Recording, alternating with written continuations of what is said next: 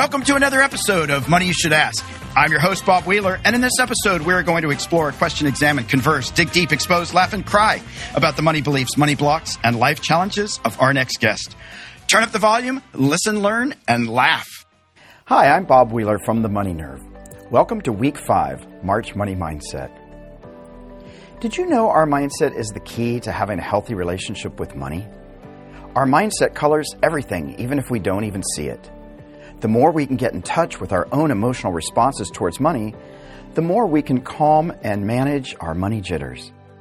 This week, we are continuing our mission to help you have a more focused, intentional, and conscious mindset. Our signature online course, Mastering the Emotions of Money, will help you create a more fearless relationship with your finances. You'll learn how to identify and change negative thoughts and feelings about money so that you can feel confident about what's coming in and going out. This course will teach you how to take control of your financial life. For this week only, we have reduced the price, and you can enroll in Mastering the Emotions of Money for $95. That's a huge savings off our regular price. To learn more or enroll, visit themoneynerve.com forward slash fresh start 2021 and begin transforming your relationship with money. You're welcome to share this offer with anyone that you know who needs help with their money mindset. And a big thank you to all of you who participated in the Fresh Start 2021 Challenge. I hope that you were able to get more conscious and aware of your money habits, and I hope you found a few more dollars in your wallet. Well, I am excited today. Our next guest, Art Bell, is a writer and former media executive known for creating, building, and managing successful cable television channels. His memoir, Constant Comedy How I Started Comedy Central and Lost My Sense of Humor, tells the story of how, while a financial analyst at HBO, he pitched the idea of a network that he helped, then helped develop and launch. Art went on to hold senior executive positions in both programming and marketing at Comedy Central. After leaving Comedy Central, he became president of Court TV, where he was a guiding force behind one of the most successful brand evolutions in cable television. In addition to writing, he plays piano and jazz drums. He currently resides in Greenwich, Connecticut and Deer Valley, Utah with his wife. Art, I'm super excited to have you here. Oh, I'm so happy to be here. Well, you know, I will, I'll just start off with I was excited because uh, Comedy Central, like yes. everybody knows Comedy Central, and it's certainly evolved over the years. Um, but you're sitting there, you're an HBO analyst, financial analyst, which is probably the most exciting part of television. I'm guessing. I found, I found it to be, yes. and then you came up with this idea. So while you were there, so you were sort of an entrepreneur, but you were working a day job, but you still had passion? Like what, how did this all happen? Well, it starts when I was a kid. Yeah. I mean, I was, I loved comedy. I was fascinated yeah. by comedy. I thought, man, how do these guys, you know, watching comics on the Ed Sullivan show, uh, you know, Alan King, Richard Pryor, those guys were on the Sullivan show. And I watched them. I thought, what a great gift to be able to make people laugh. And I was about eight years old when I figured that out. And I yeah. wanted to, I wanted to understand it. Yeah for the rest of my life, I was fascinated with comedy. So, you know, when I got to high school, a little bit of performance, but, you know, mostly writing. I was a, yeah. you know, wrote some satire, got to college, did some performance, again, sketch comedy mostly, yeah. uh, and some, and some theater. But then when I was coming out of grad school, I said, wait a second, you know what I really want to do is I want to work in an all comedy network.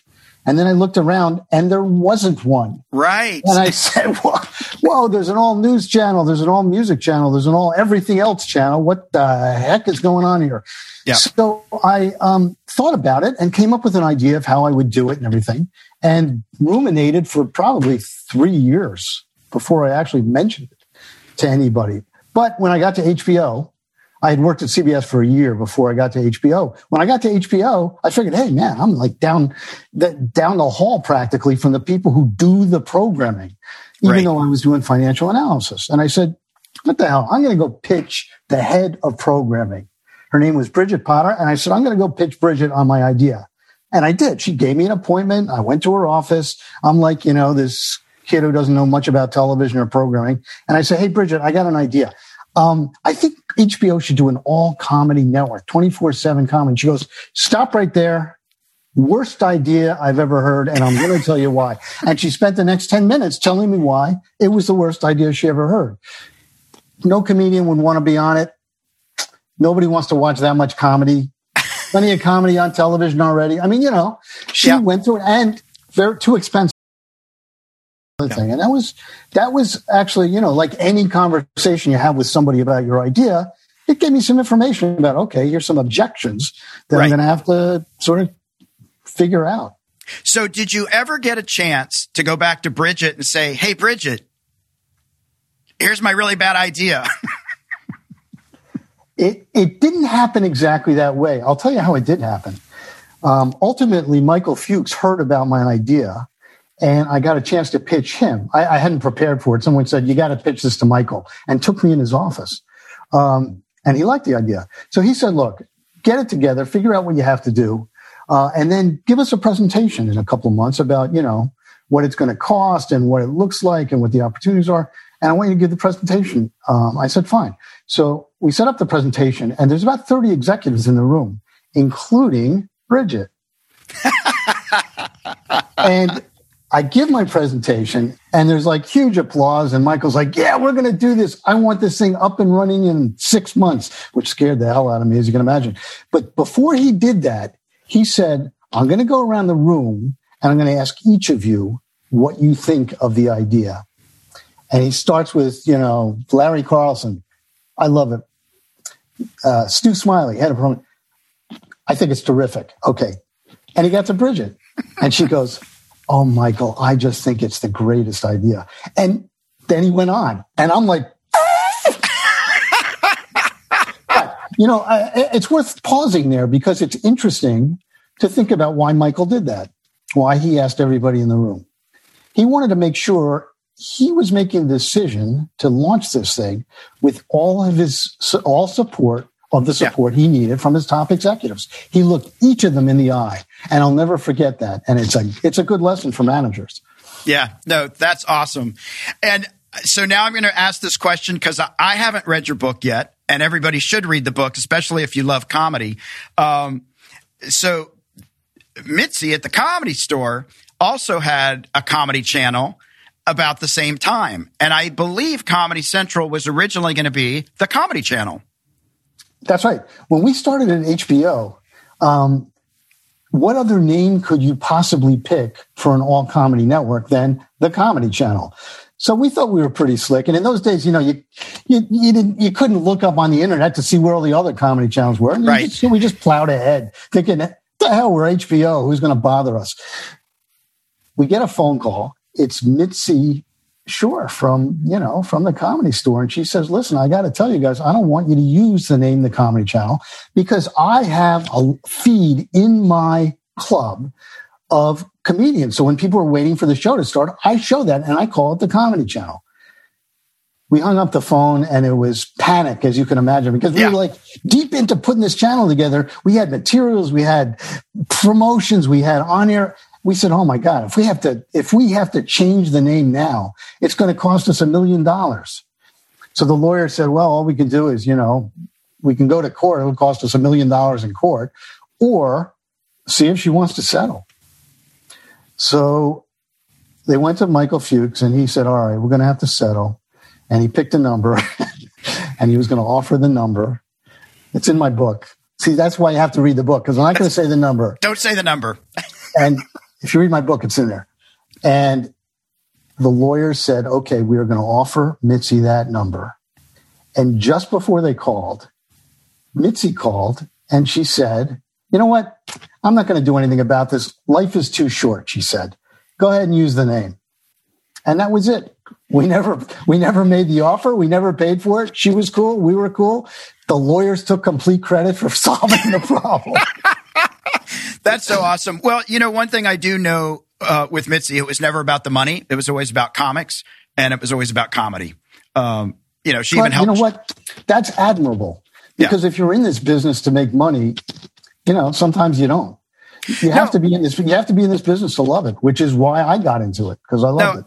Absolutely. I mean, she even actually helped set up the Laugh Factory with Jamie Masada. She gave him some old chairs and helped him because, like, she was all about comedy. So, um, that's that's such a great story. Um, and I've always wondered that little piece because I wasn't around when all that was happening.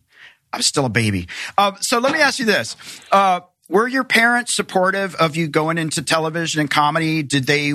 Uh, you were a financial analyst. I th- believe you previously told me your dad was a CPA. So were they trying to get you to be like the smart and stable uh, kind of job, or what? What was your childhood like in terms of encouragement and things about money and success? Well, I grew up in the '60s, and in the '60s. Uh, the idea was to pick a profession that was going to put you slightly ahead of the pack. You know, you can become a doctor. That's the best because doctors make money. You can become a lawyer. That's kind of second best. CPA if you're, you know, you're out of ideas. Um, after that, there wasn't too much on the menu for my parents. Uh, yeah. My mother was a piano teacher, and she um, was, you know, an artist. I mean, and the one thing she kept telling me is, for God's sake, don't go into the arts, don't go into entertainment, don't go into media. I mean, she didn't say it exactly that way, but she said you can't make money in it. You know, if you're an artist, yeah. you go in because you love it, but you'll you'll starve to death. Yeah. And so I went to college and I, I majored in economics and I became an economist which wasn't on the list either. My father said, "Oh, I hate economists. They don't know what they're doing." yeah. But anyway, I became an economist, and uh, I worked for three years in consulting in Washington D.C. And I actually found myself making more money than I ever would have imagined. It wasn't a whole lot of money, but you know, when you're a college kid and you grew up sort of middle class, it's like, "Hey, I got a car, I got an apartment, they pay me every week. This is great." And I really did love it. I really yeah. did love being an economist. I was smart. I was, and those were my smart days. Um, but then I decided I wanted to do something else. I wanted to go into television. So I went back to business school, came out, and I got a job with CBS. Now, most of my friends at business school were going to Wall Street. Right. And they were making lots of money. And my father's expectation was that I would go to Wall Street and make lots of money. But I said, no, I'm going to CBS. I'm going to work in the entertainment industry. And I told him what I, what I was making at CBS, what the offer was. And he says, oh, wait a second isn't that pretty much like half as much as you were making as an economist in Washington two years ago before all this education? I said, Yeah, dad, dad, it'll work out. It's all going to work out. But I was being paid nothing when yeah. I came out of business school. And my friends were like, Are you crazy? Yeah. And I said, oh, That's what I want to do. You know, if it doesn't work out, I'll do something else. That's all. How did you have the, uh, the gumption to stick with it? Like, what was the inner voice that said, everybody else is telling me go for the money, and there's a part of me that's saying go for what makes me happy, maybe? I'll tell you the turning point for me um, was when I was in business school, actually. I didn't go back to business school necessarily to get into television, some form of entertainment. I didn't know what I wanted to do. But there was, I was at Wharton and they had the Wharton Follies, which was a musical comedy revue.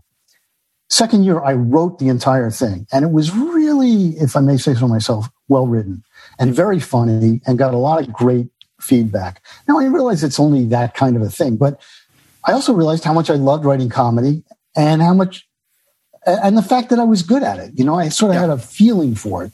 And I thought, okay, you know, this is ridiculous. I, am just going to do this. And I knew I wasn't a performer. I thought maybe I could be a writer. Uh, and then I said, well, you know what? I'm just going to go into the business and look around and see if I find something I like to do, which is what I did. Well, that's awesome. And, I, you know, as, as you were talking, I was thinking to myself, uh, most people would say uh, a financial analyst or a CPA, but like myself, can't be really all that funny because we're so, you know, we've got to be so uh, uh, left brain. And it's, like so did you get that? Did people like well you can't have a sense of humor. You're you're an economist. Bob, bob you hit about six myths in that one sentence okay? First of all two words for you bob newhart what was his profession oh my god he was a cpa and he worked for the uh, state board of equalization of california sales tax okay franz franz kafka one of the funniest guys in the world yeah. He also was a bureaucrat. Actually, I'm kidding. He wasn't that funny, but he was. He he had a day job. A lot of yeah. people have day jobs. Yeah. And funny people are all over the place. I don't know if you noticed, but there's a lot of funny people. I, you know, I'm, I'm reminded of a few stories where, for example, Lenny Bruce used to say he was the second funniest guy he knew, but his, he had a friend who said was hysterical, was really his, his idol. So, you know, there's no shortage of funny people. I think the, the difference is, are there funny people who are willing to get on stage and have everyone look at them uh, or get on camera, even worse, you know, with extreme close ups and everything. I mean, that's a leap. Yeah. Being funny is important to people personally, I have found. Yeah. Uh, certainly, certainly my friends growing up all wanted to be funny. Certainly the guys and the women who were funny. Of course, they were girls in high school. I love the funny girls. I yeah. I always fell for the funny girls. Yeah. You know, and and uh, still do. Yeah. I'm married. My wife's very funny, but that's you know, you know what I mean. I mean, you know, comedy. It's humor is such an important, integral part of life, and certainly my life. Um, that uh, no, it, it doesn't. It's not limited by what your occupation is. Mm-hmm. Absolutely not. Yeah. And would you say um, early on you always wanted to be an entrepreneur, like even though you were working in the confines of a nine to fiver? No, I, I wouldn't say that. You know, entrepreneurship was kind of a, a, different kettle of fish in the '60s. You know, I mean, now kids grow up with uh, you know baseball cards with their favorite entrepreneurs on them, you know, Tesla and, uh, you know, and the guys, all those guys in Silicon Valley. We didn't, we had no, there was no role model that I can actually think of who was an entrepreneur. I mean, in my own hometown, there were a couple of, and I mean two wealthy guys and they were both builders, you know, they, they were right. real estate guys. They build tract housing. Yeah. Um, I sure as heck didn't want to do that.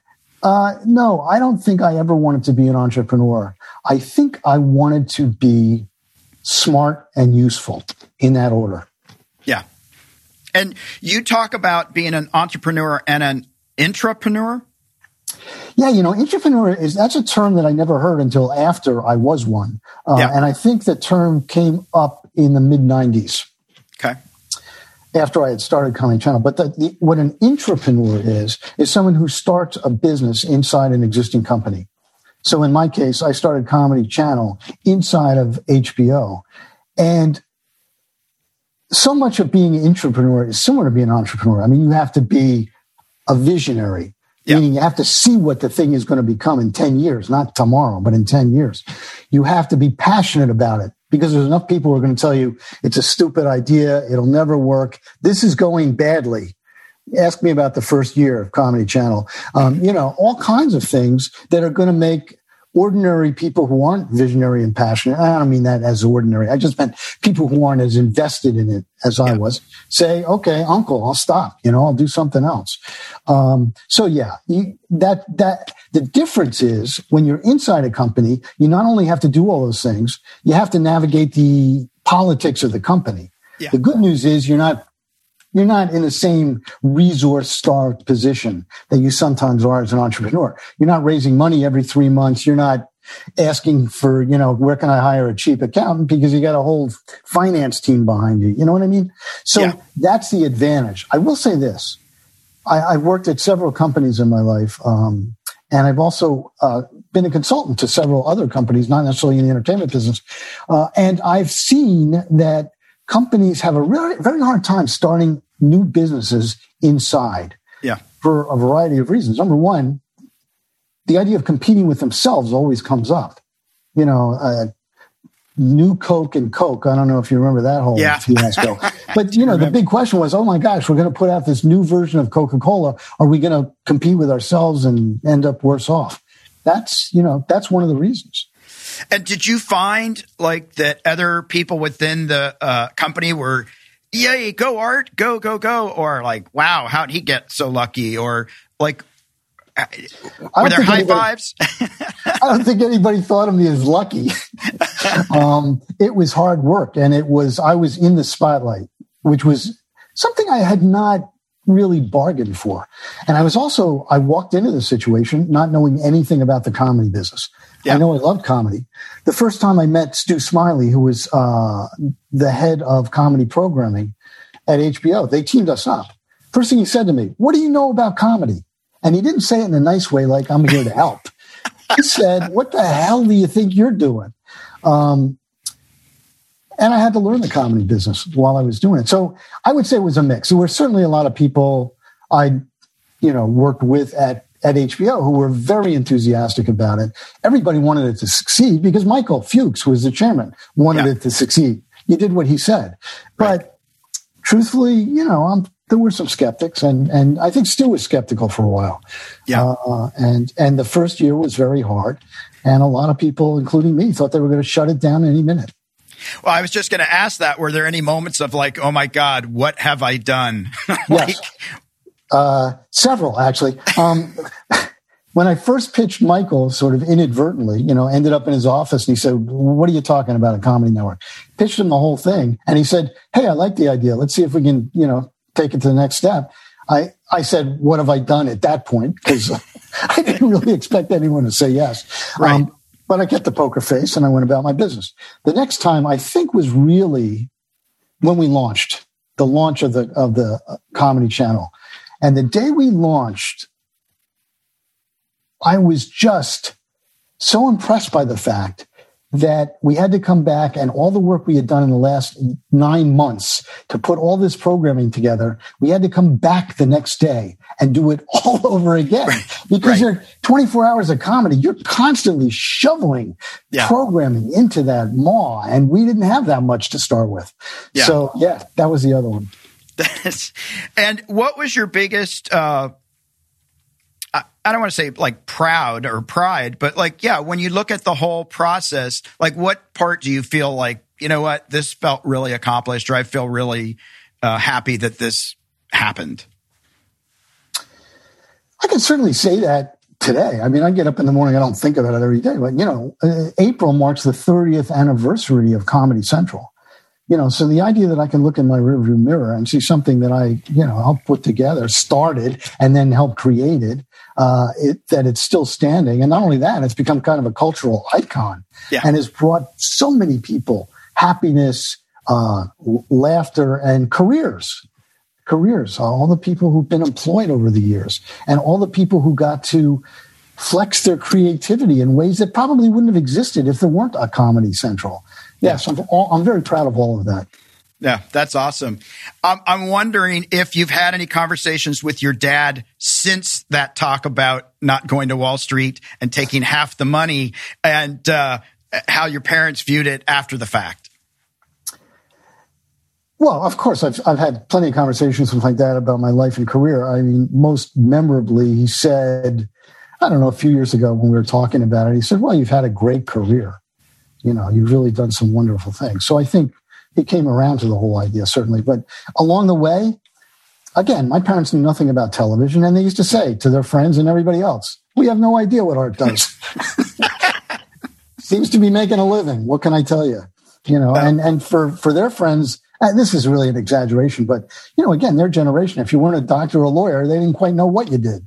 Right. Uh, so uh, that was that was pretty much it. No, I listen. I think my parents were ultimately proud of of yeah. my uh, of my trajectory. Did your parents, when you were a kid, talk a lot about money? Was that? Did you guys have money conversations? Did you talk about goals and benchmarks or the meaning of money or the power of money? Like, what was that like growing up in terms of money? it, wasn't really explicitly talked about, although the fact that my father was an accountant, you know, he was a CPA and was dealing with uh, people who were, um, you know, at various points along this, the, the wealth scale. He had clients who were extremely wealthy. He had clients who were farmers, you know, and extremely poor. And I, I did spend some time working for him uh, when I was in high school that that was really kind of the biggest uh, the, the most complete view of of money on a personal level that I saw because he'd have clients come in and say, "Oh my gosh, you know, a I can't pay you because I don't have any money," or "I you know I need help. The business is flailing." Um, as far as in the home, about what we talked about money. I wouldn't say we talked a lot about money. I, I, I, always got the impression that my father spent a lot of money, whatever he had, and my mother saved a lot of money, whatever she could. And that was pretty much the dynamic. Um, and, uh, that, that, that's it. I, I don't know if I became, it's actually interesting. I have two brothers. I have one brother who's like me who doesn't like to spend money and finds it horrifying in any, you know, it, it, whether it's $10 or $10,000. It's like, I'd rather not, thank you. Um, yeah. And I have another brother who spends money like my father did, like, you know, yeah. hey, let's buy another car. That'll be fun. and did um, do you and your wife talk a lot about money? Did you ask her about money when you first got together? Um, was that part of any conversations? Was there any conscious uh, intentional conversation around money? No, I, you know, we, we pretty much, we met, fell in love and decided to get married. At the time, it was just before or just as I was putting Comedy Channel together at HBO. My career was certainly not, you know, preordained to be successful at that moment. Right. Um, I was uh, on the cusp of either being very successful or having to find other work, essentially. Uh, and I think she knew that, and it just it wasn't a problem. Partly because she, at that time, was a consultant and making a nice living herself. Uh, so it's it, neither of us expected that we would starve, and neither of us projected that we would be well off, wealthy, or anything else. You know, we just didn't know. But it wasn't primary consideration at all. What would you have done different? Like if if there's anything, if you said, "Oh, I wish I could have gone back and just tweak this a little bit differently in terms of finances," I wished I had. Yeah, I'm going to tell you something very personal. Um, I wish I wasn't so afraid of money. Uh, I really have a hard time with it. I really have always been a little bit depressed by the whole concept. I didn't like to deal with it. Now, when I was working full time at corporations, you know, I, I, I had to I spent less time on it just because I was working. But since you know, since I've retired, um, and even before that, I will say, all along. I, I, just didn't like to do it. I didn't like to balance the checkbook. I didn't like to think about what we had to spend.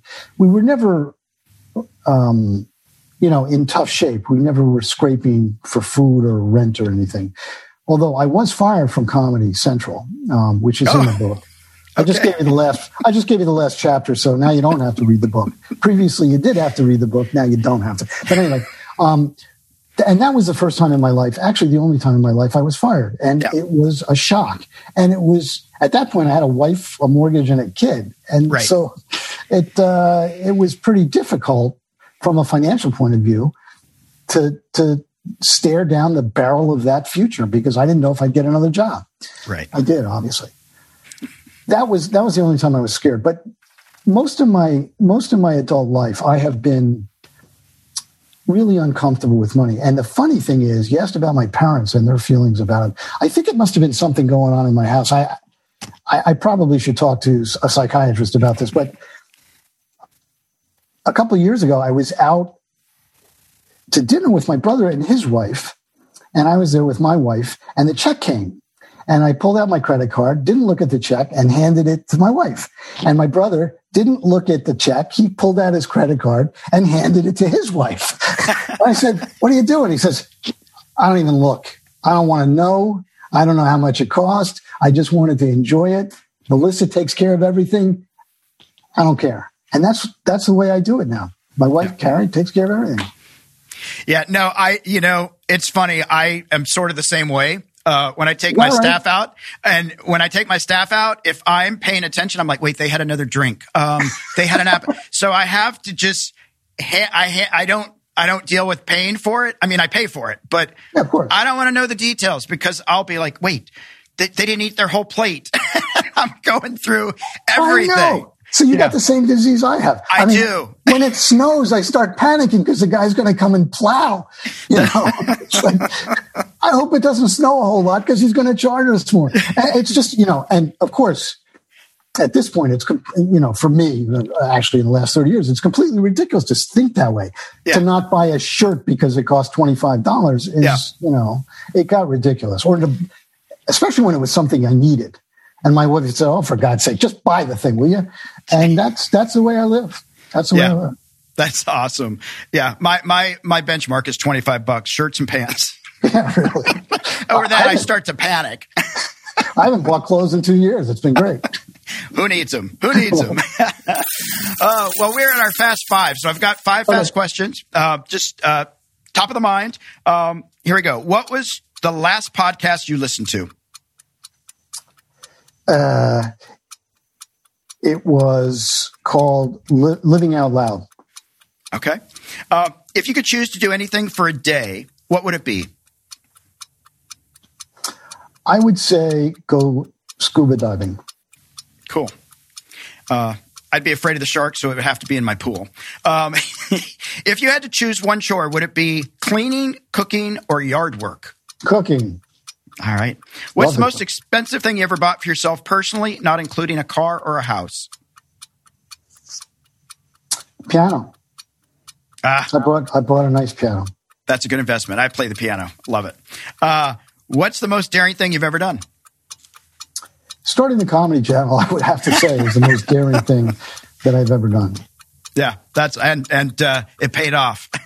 yes, yes, it, it paid off for everybody. What, so if we're um, we have our M&M moment, our money and motivation sweet spot, what would be a practical piece of um, advice you would give, or a wealth wealth wisdom, something that you've learned along the way? Um, you know, something like handing your wife the bill and letting her deal with the emotions of uh, of running up the charge. But are, are is there something out there that like you wish maybe somebody had said to you when you were younger?